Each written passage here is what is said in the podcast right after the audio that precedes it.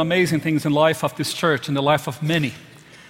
Even as I look from here, I see so many of you in faces that I know that you have worked hard to serve this church, um, to serve this city, to make a difference in this world. Um, Pastor Mark, Pastor Kerr, Buck, one of our elders, and I were in Florida this week uh, with a series of meetings with our denomination. I'm sure that Pastor Mark was going to share with you some of the things that we struggle together and pray together. There certainly there are a lot of challenges in our denomination, but I tell you, there are some amazing things going on in the lives of the Presbyterian churches in, in the US and all over, over the world. I learned a lot of things there. But one of the things that I learned, I learned from my friend who is the president of the Cairo Theological Seminary. And he was telling me this story that uh, there was a, an American hardcore kind of scientist and a regular guy from, from Egypt. And the American scientists look at him and say, Hey, I'm sure I know more than you. And uh, the guy from Egypt said, Who are you? Oh, I'm an American scientist. So he said, I'm going to I'm gonna bet with you about what we know. So the American scientist said, I'm going to ask you a question. And if you don't know it, I will give you, uh, you would give, you give me $5.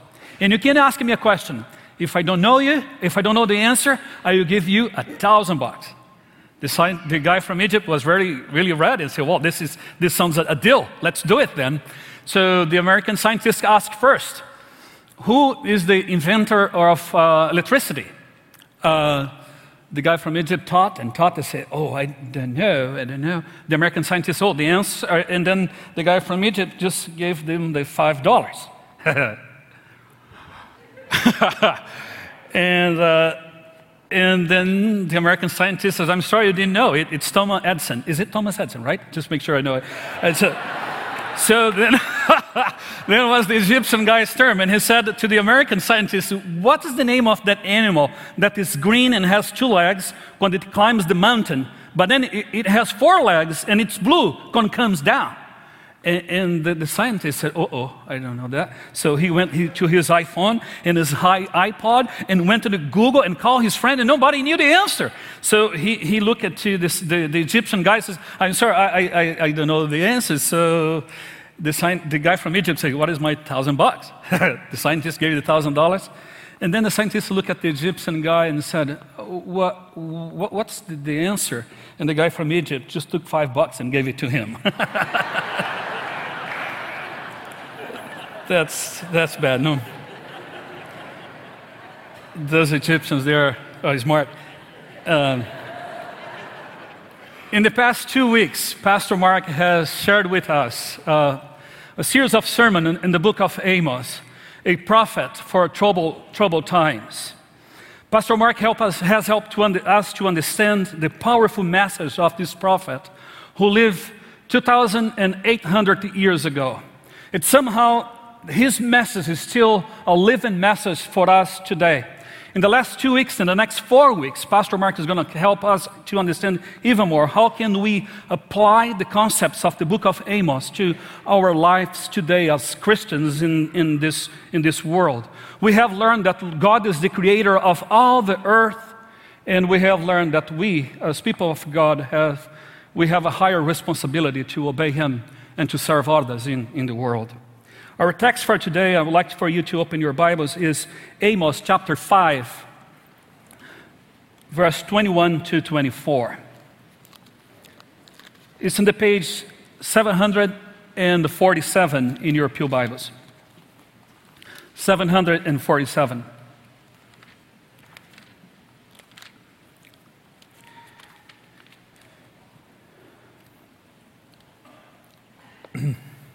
Would you please read with me the words of God? I hate, I despise your festivals. I take no delight in your solemn assemblies.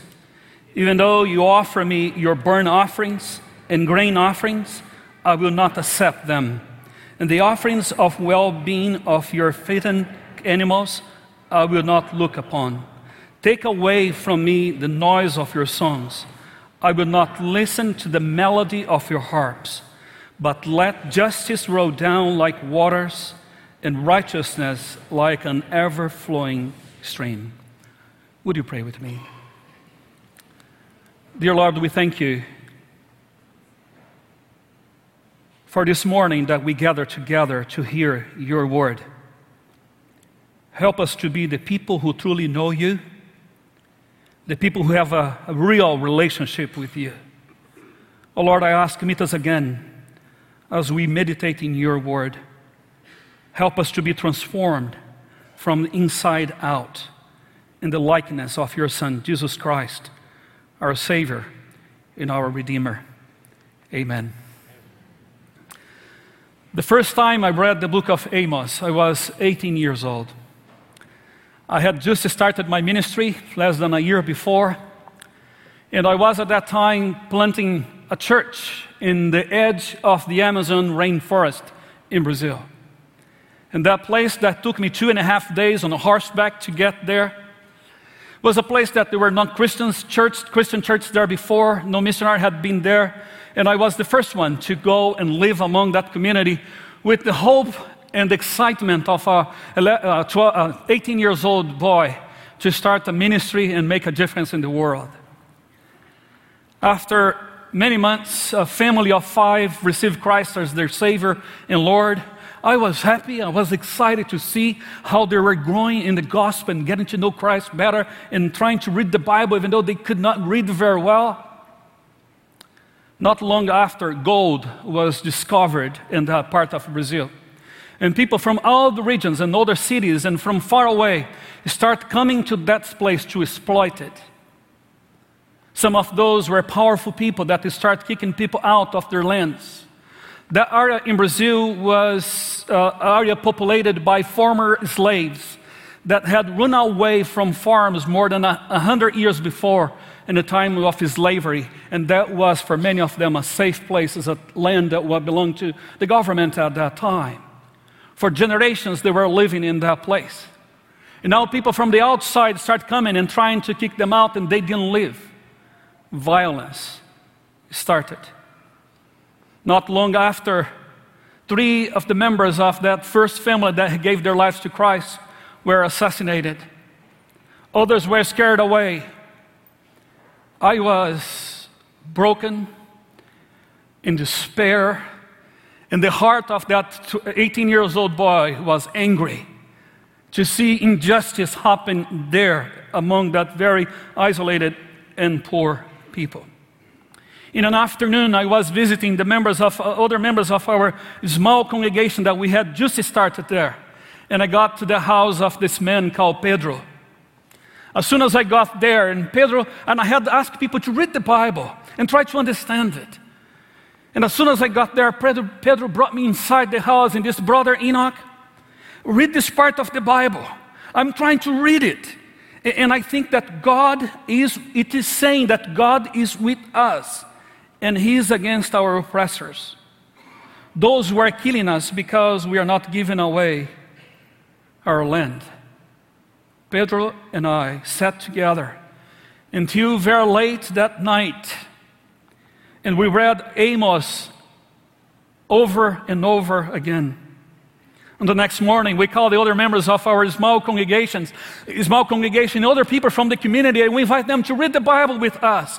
And for months, we were reading together and meditating the word of Amos. Somehow, we discovered that God was with us in the battle against injustice in that community. I personally, I felt that I needed to do something, and I had no idea what it was. Then I started going out and screaming and telling to others out from the outside what is was going on in that place. We protested. We went to the media, to the authorities, to other denominations in the large towns around us and in the city, in the capital. My life was threatened a number of times. And two or, two, two or three times I, I almost was killed. However, a movement had started. The situation of violence and oppression was made public in the media throughout the nations, throughout the nation. University, judges, intellectuals, churches from all over the country came to help us and to speak in behalf of the people who are suffering and being oppressed and killed. They work in giving the definitive title of the land to the people who are living there for generations. They start the schools. They put in jail the killers and those who had hired them. Today, those folks are still poor, but they have ownership of their land, they have schools, and I just got the news about three months ago. They have a vibrant church among them who is preaching the good news of the gospel. On February 6th, it's about two weeks from now, I will complete 28 years of ministry. It doesn't look right because I'm very young. Thank you.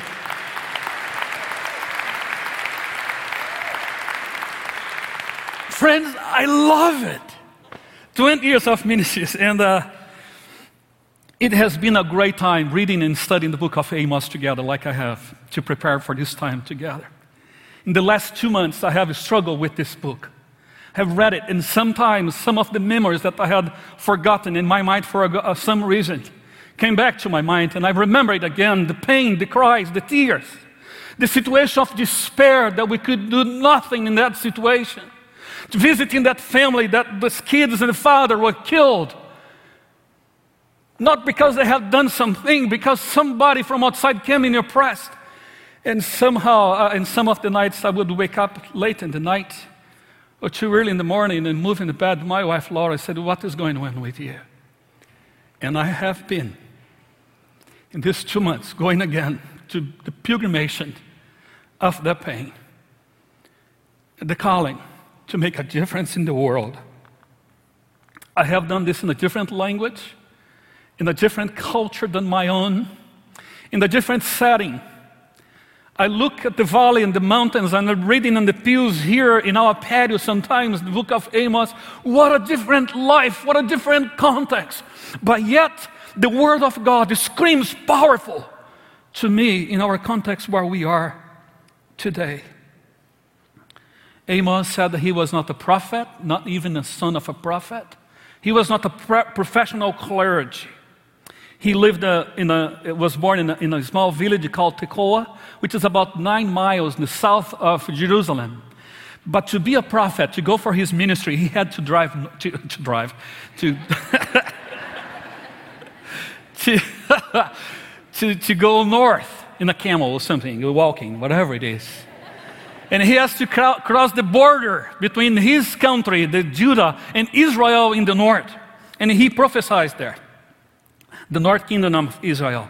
It was about 30 years before the Assyrians invaded Israel and took it and, and dominated the land, and Israel as a nation the, in the northern kingdom was no more for the, the rest of the history. Did I say that? He was from the south and he prophesied in the north. He has to cross for another country. Uh, you know what? I think Amos spoke Hebrew with accent.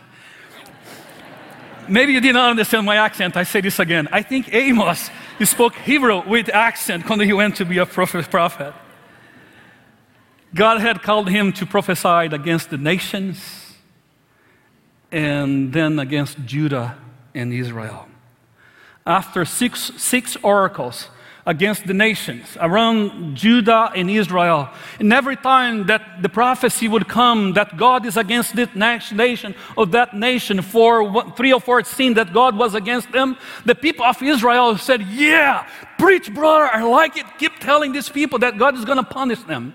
And then God goes to Judah and then Israel. And from the chapter 2 to the end of the book of Amos, most of the prophecies were against the people of God, Israel. Amos is now preaching the, the word of God to the people of God. The people of God who claimed that they were walking with God, but yet didn't give any evidence, evidence that that claim was true. The people of God that had the feeling that everything will be all right, when Amos was preaching, some of them, Amos, don't talk about it. Everything will be all right. The future will be beautiful. Silent this guy. Ask them to shut up. I'm sorry for the theological word. because they would sing the song that everything will be all right. What's the song that we sing together there sometimes? Be happy, don't worry, everything will be all right. My, my daughter this morning said, Dad, don't try at church. Uh, The people of God thought everyone else in the world would be hammered by God's judgment, but not them. As long as they offered their sacrifices, as long as they made their, pilgrimage, especially to Gilgal, uh, where the temple was, as long as they go to the temple, pay their offerings, sing songs, pay attention to the rituals, if they did it, everything then will be all right. And then, there comes Amos, preaching the word of God. Amos shows then how much nauseating it was to God all the offerings, all the songs, all the sacrifices. If the people continue to live a life of sin and brokenness, that's the kicker, my brothers and sisters. The problem were not the sacrifice, the songs, and offerings themselves. That was no problem. It was God's idea in the first place that come and bring to me the offerings and sacrifice and your tithes. The problem was that the people put on a religious show without being committed to God. And God was saying, I, I don't like your religious shows.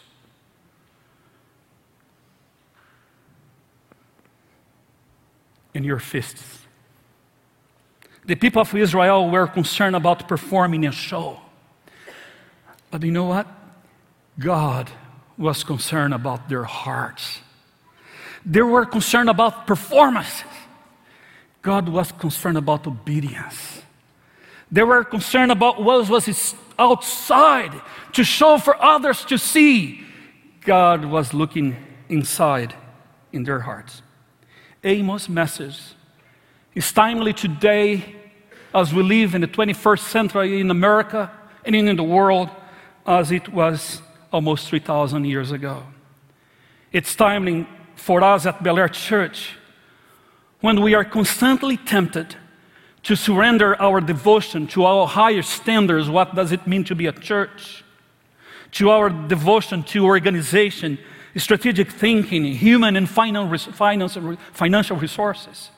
It's so many times that we think that the power of the mission in the church is because we have the resources and we are in a beautiful place, and an influential place in the world. And so many times we change our devotion to Christ for the things that we can offer with our own resources. It's time, timely to us today, as we so often surrender our faith in the truth of the gospel to just fit in in the world that we live without being uncomfortable. It's timely to us when we try so many times to put humanity in the center of life and in the center of worship? Isn't it sometimes all about what we can get?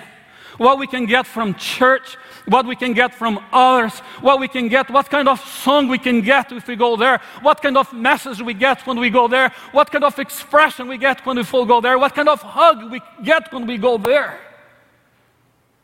And we forget that we are not the center, God is. God is. So many times we think that we are the 5,000 in the multitude sitting there and waiting there, sitting on the floor, waiting that somebody would come with some bread and fish to put in your mouth. we are not the 5,000. You and I, my brother in Christ, we are the 12 running around and helping our master to feed and to feed and to bless the people the worship that God cannot stand. This is what Amos is talking about. Is the worship of rituals without righteousness. The worship of rituals without righteousness. Amos uses very harsh words in this text. Go back with me to the verse 21 and, and, and 23. The first verb there is I hate. I, I hate. it's the same word used in Amos chapter 5, verse 15, that says, hate evil and do good. I'm sorry, hate evil and love good. And God uses the same word to say, you should hate evil, to say, I hate your worship. The situation was a little bit bad there, no? The other verb is I despise.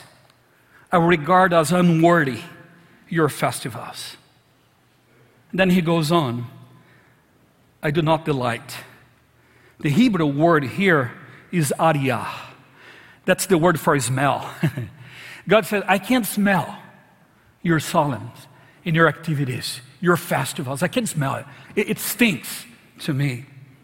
They would offer grains, burnt offerings, fatten animals, and God will say, No, all of it smells bad to me.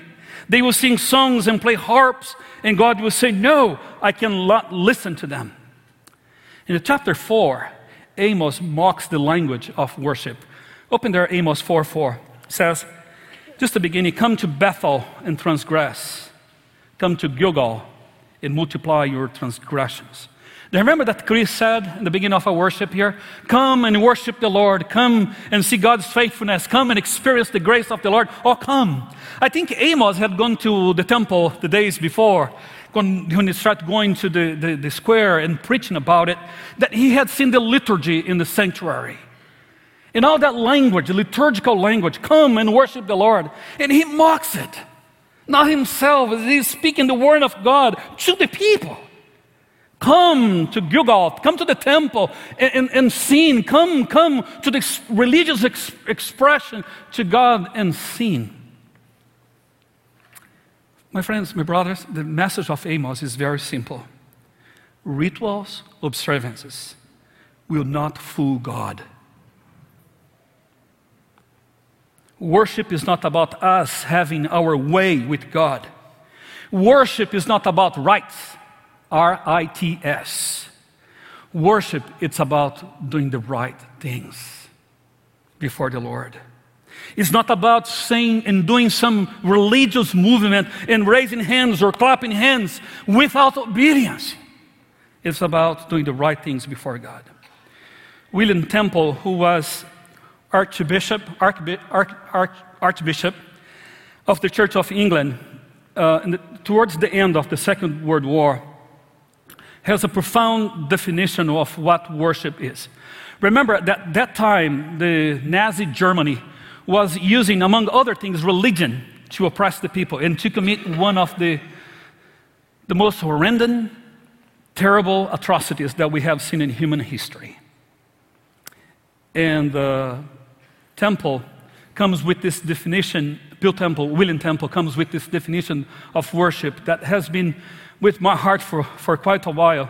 And let me read this for you. I think it's in the screen as well. It says, Worship is the submission of all our nature to God. It is the quickening of conscience by His holiness, the nourishment of mind with His truth, the purifying of imagination. This is beautiful by His beauty, the opening of, our, of the heart to His love, the surrender of our will to His purpose, the remedy of our self centeredness. Offers, offering, sacrifice, songs are just part of what worship is. I don't want you to have an uh, impression that I don't like the songs and, and the, the instruments and all the things that we have here in Bel Air. I love it. They're beautiful. I enjoy being here. I can sing very well, and I try to sing, and my wife asks me to shut up even when I'm trying to, trying to sing in the shower. And she says, oh, okay, uh, God bless your heart. Uh, pray for me, I'm in trouble. Um, the problem was to do it without obedience. The hypocritical worship had, became, had become a mask to hide the violation of God's covenant. They worshiped God, so they hoped that God will become a kind of accomplice of their brokenness and injustice. I would do it for God, and He would come with me. It doesn't matter what I do in a public place or everywhere. If I obey Him after I leave the sanctuary, if I do it, He would be an accomplice of my brokenness and my injustice. they were wrong. Worship with songs and without obedience during the week is not wild enough.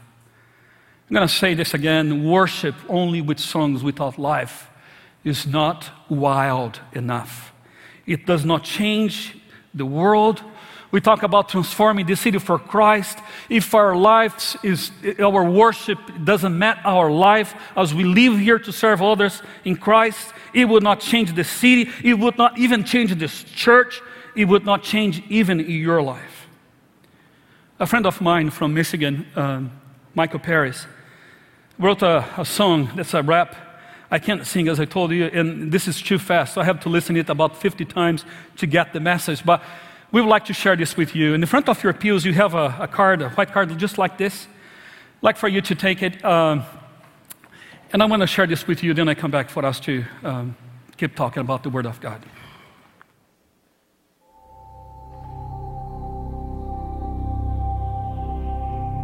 My heart beats out of beat.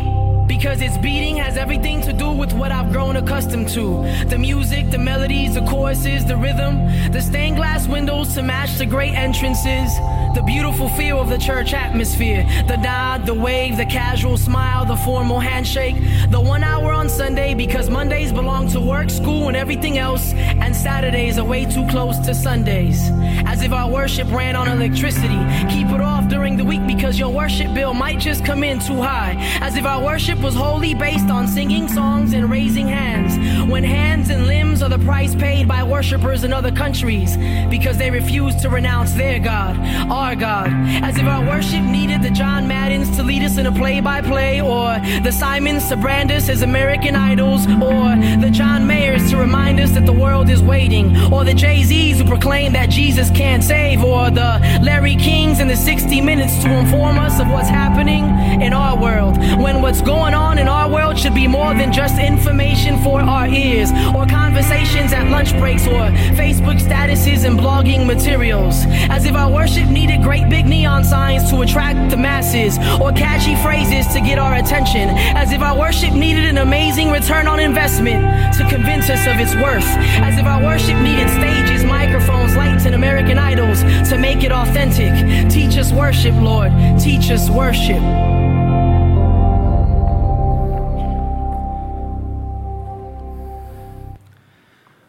What is this that makes worship pleasing to God? I have struggled with this question myself, and as I, told you that these last two months have been hard in my own heart.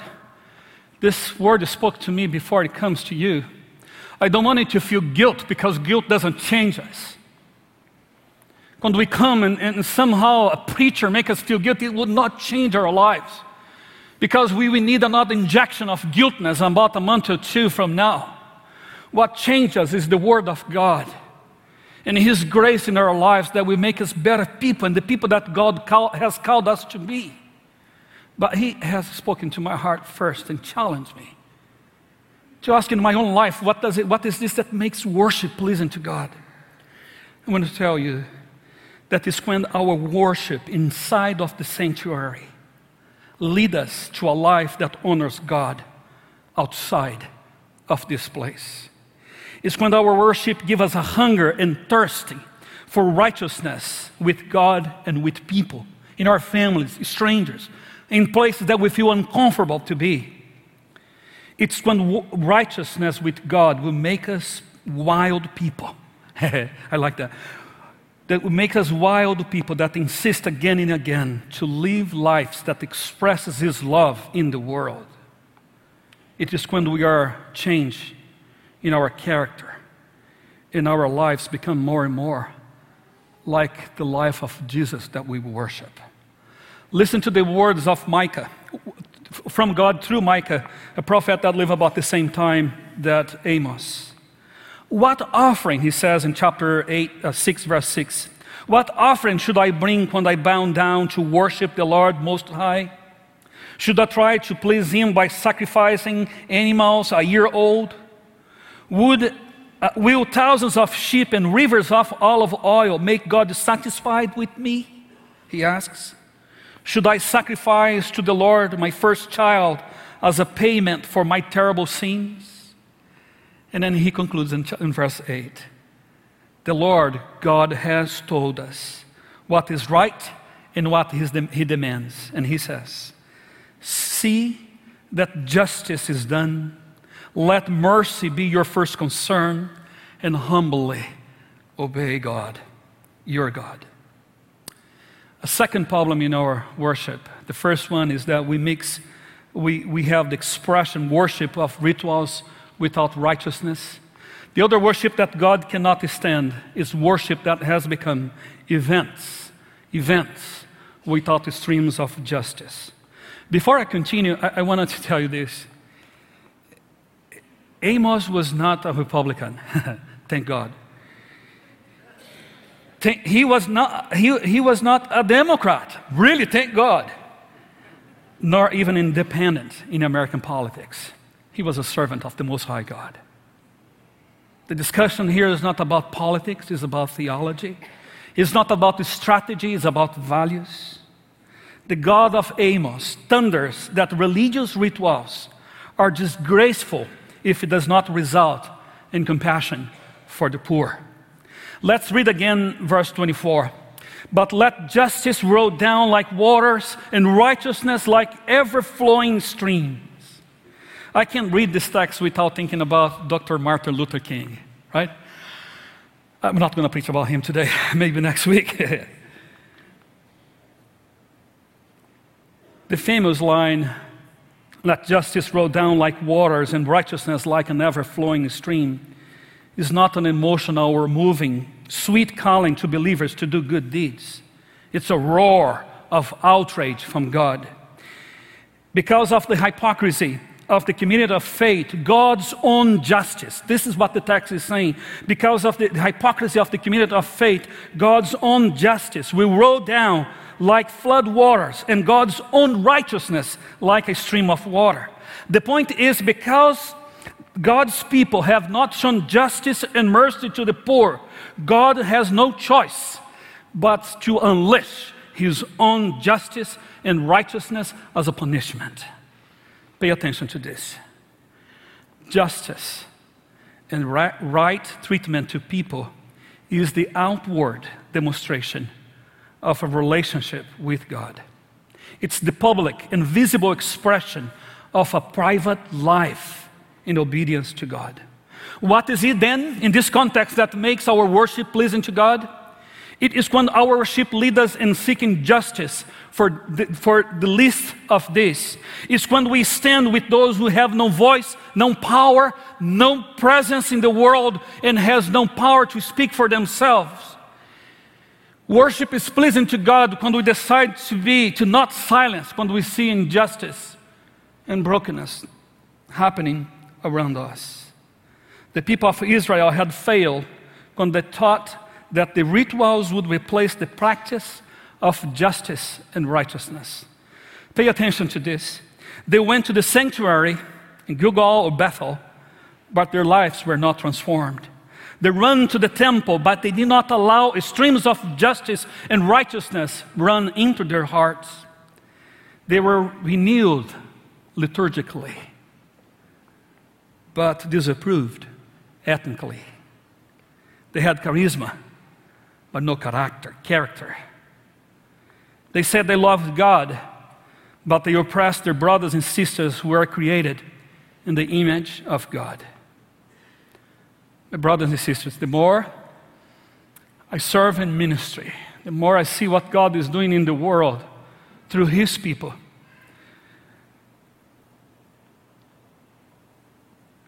The more I'm convinced that obedience to God and service to others is what makes the difference between the church and a bingo club that we have in our neighborhood. Or Disneyland, if you will, because it's the happiest place on the planet.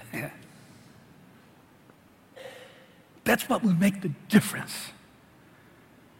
Because if there is no obedience in following Christ in our lives, if there is no difference in the way that we live our lives with one another, we are joking, but this is not faith.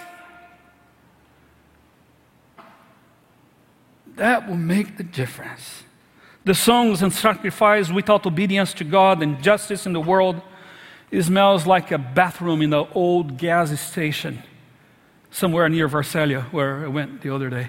I hope you're not from there. God can't smell it. He can't stand it. Please take your, um, your notes again and watch this last part of the video from Michael Perez. Open our eyes, God to feel the pain of the black and blue that camouflage the bodies of little boys and girls around this planet who can't fight for themselves but hope for the church to fight for them. Open our eyes, God, to understand the thoughts or expressions on a child's face when they realize that mom or dad has just made an exchange. Their little bodies for change in the form of revenue, their little souls for pleasure in the form of sin we now know is trafficking. Open our eyes, God, to imagine the daily activities of prostitutes and drug addicts that seem too filthy to be part of our our story, but the Rahabs and the thief on the cross, never filthy enough to have been excluded from his story. Open our eyes, God, to respond to the pain of the unborn child made in your image. The beauty in a mother's womb that screams, I exist. When the world concludes it is just a blob. They say, Feed me. The world says, Feed us. It's just a fetus. Open our eyes, God, to protect the purity of our youth in a world that proclaims that a virgin has no status. How mistaken when the real version of the virgin birthed the one who gives them status. His breath that awakens their apparatus with the purpose of creating a like version of them with the virgin. Open our eyes, God, to breathe in the greatness of you who makes dead things come alive. Live things look fly, fly things fly high into skies where their cries become laughter. Because in our stadiums, the rafters are filled with fatherless sons we call bastards and motherless daughters we call future disasters. May we drown in justice. May we be resuscitated with hearts transformed, with hearts that mute the music's noise because they long for a worship that responds to the angelic callings of the orphan and the widow, a worship that isn't irritated by visiting hours at prison doors, a worship whose sense of smell can stomach the stench of urine and unbrushed teeth, whose sense of sight can bear an urban crown of thorns, lice filled hair, and bloody nails, whose sense of touch and embrace can loosen the grip of domestic violence, whose sense of hearing and concern can fill the void shaped by the held back I love yous that turn dreams into nightmares and nightmares into realities. A worship whose purpose is to shine outside the dry walls of the church, where the world waits and a God watches. The question, the challenge will you worship?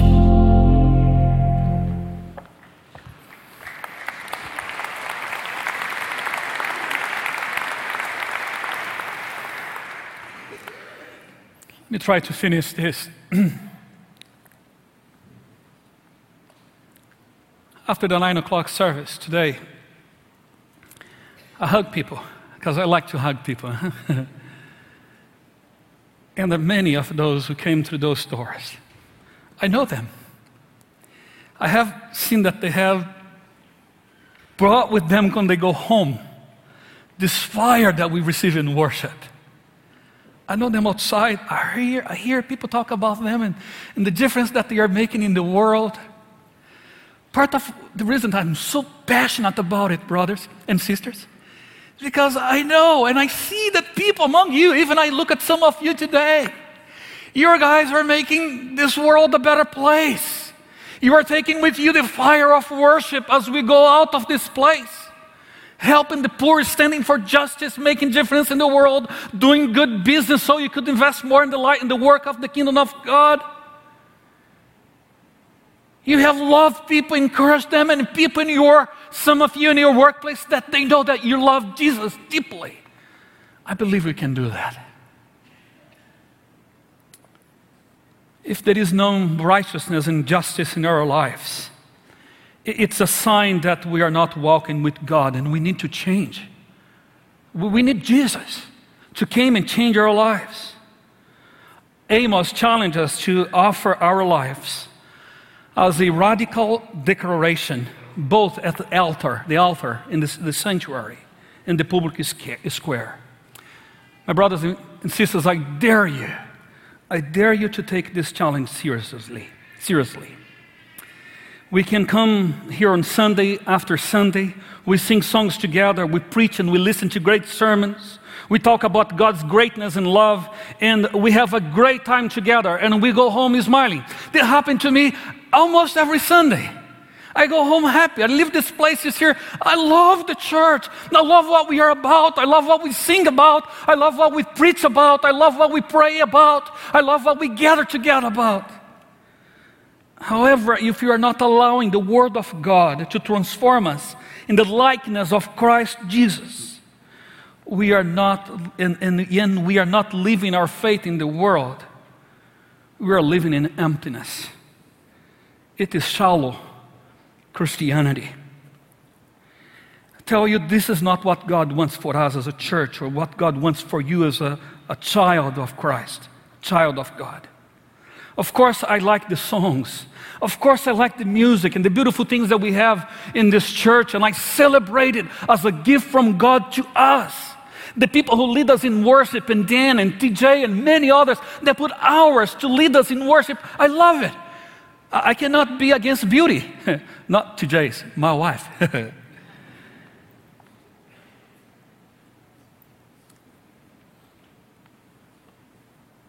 we are also known uh, around the world as a, a church, Bel Air, as a church of the wealthy and, and good looking people. Wherever I go, they say, Oh, you are from the, the church of wealth and good looking. I say, Yes. They ask me, What you are doing there? you should keep me for long. I help to keep you. I help you to keep the balance, you know, between the not so good looking pastor and poor me uh, thing. We, we are also known uh, as a church that has an amazing worship experience. Those things are great, and I would never speak against it. But look at me. I want to invite you and challenge you to start a revolution in the life of this church. I was just with our partners from Egypt, and boy, those guys know, knows how to do, know how to do revolution there, you know. I was with the church, and the revolution that started uh, a year ago from this week that took away oppressive government and, and, they are trying to build democracy on that country. And uh, during this time, the, all the manifestation of the revolution was a block and a half from the church in Tahrir Square. That church has, been has suffered oppression. People have been beaten in that church. Some of them have been killed because they're faith in Jesus. But when the revolution broke up, that church became embracing the people that before were oppressing them. The place of worship, the sanctuary, became a hospital. They had 180 members of the church and doctors there. They move away the pews and the classrooms and everywhere in the church so people that were being hurt in the Tahrir Square could come and receive medical help. So the place of worship became a place of healing for that community. Pastor Sameh, the senior pastor, told me, We have never been blessed as we have been in this last year, God is doing amazing things in our midst. I want to challenge you to start a revolution. A revolution that proclaims, proclaims that shallow Christianity is not enough. A revolution not of weapons, but of love and care for those who are in need. A revolution that says that worship without commitment with God is not enough. A revolution that says that self righteousness religious festivals and formalism is empty and worse, is disgusting in the eyes of God. I know. I pray every day, and I come here every day so excited to work in this place I drive even the 405. I'm smiling. People look at me and say, let's pray for this guy. I'm smiling because I come here every day in hope, my brothers and sisters, that one day we will be the most compassionate church, the most kind hearted community, the most loving, the most obedient, the most caring, the most committed to Christ, the most real church that we can ever be. Not for our glory, but for Christ's glory.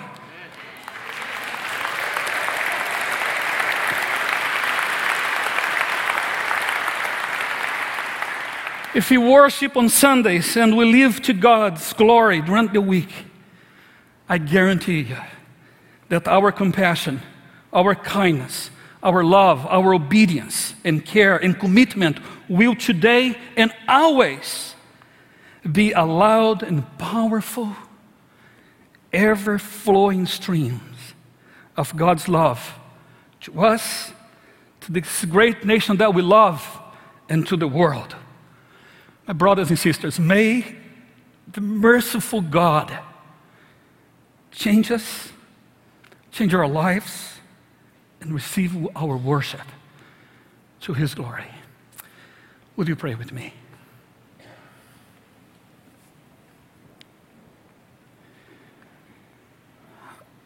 Almighty Father, we are gathering here today to worship you.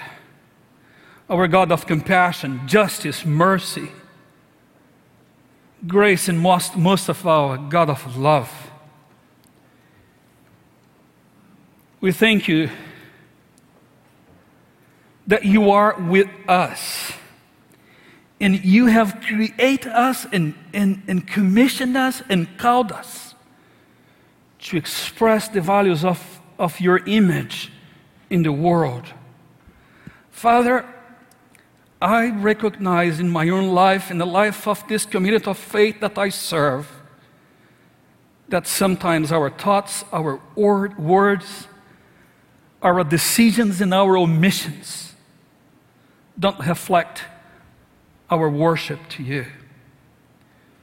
We humbly lift this sin to you and we ask for your grace and your forgiveness. And I ask, Lord, that you keep transforming us, keep transforming us the, into the people that will live the life that you have called us to live. I ask, Lord, as we leave this sanctuary today, that you may, before, you may go before us and prepare the people and the events where we have the opportunity to celebrate your goodness with. It's by your grace and your grace alone that your will may be done. And we thank you that grace is within us through the life, death, and resurrection of your Son, Christ Jesus. Lord, as we come to this place, as we come now with our tithes and offerings, receive this, Lord, not for our glory, but for your glory, Lord. Help us to use this wisely so others will truly worship you. We ask these blessings in your care in Christ Jesus our Lord. Amen.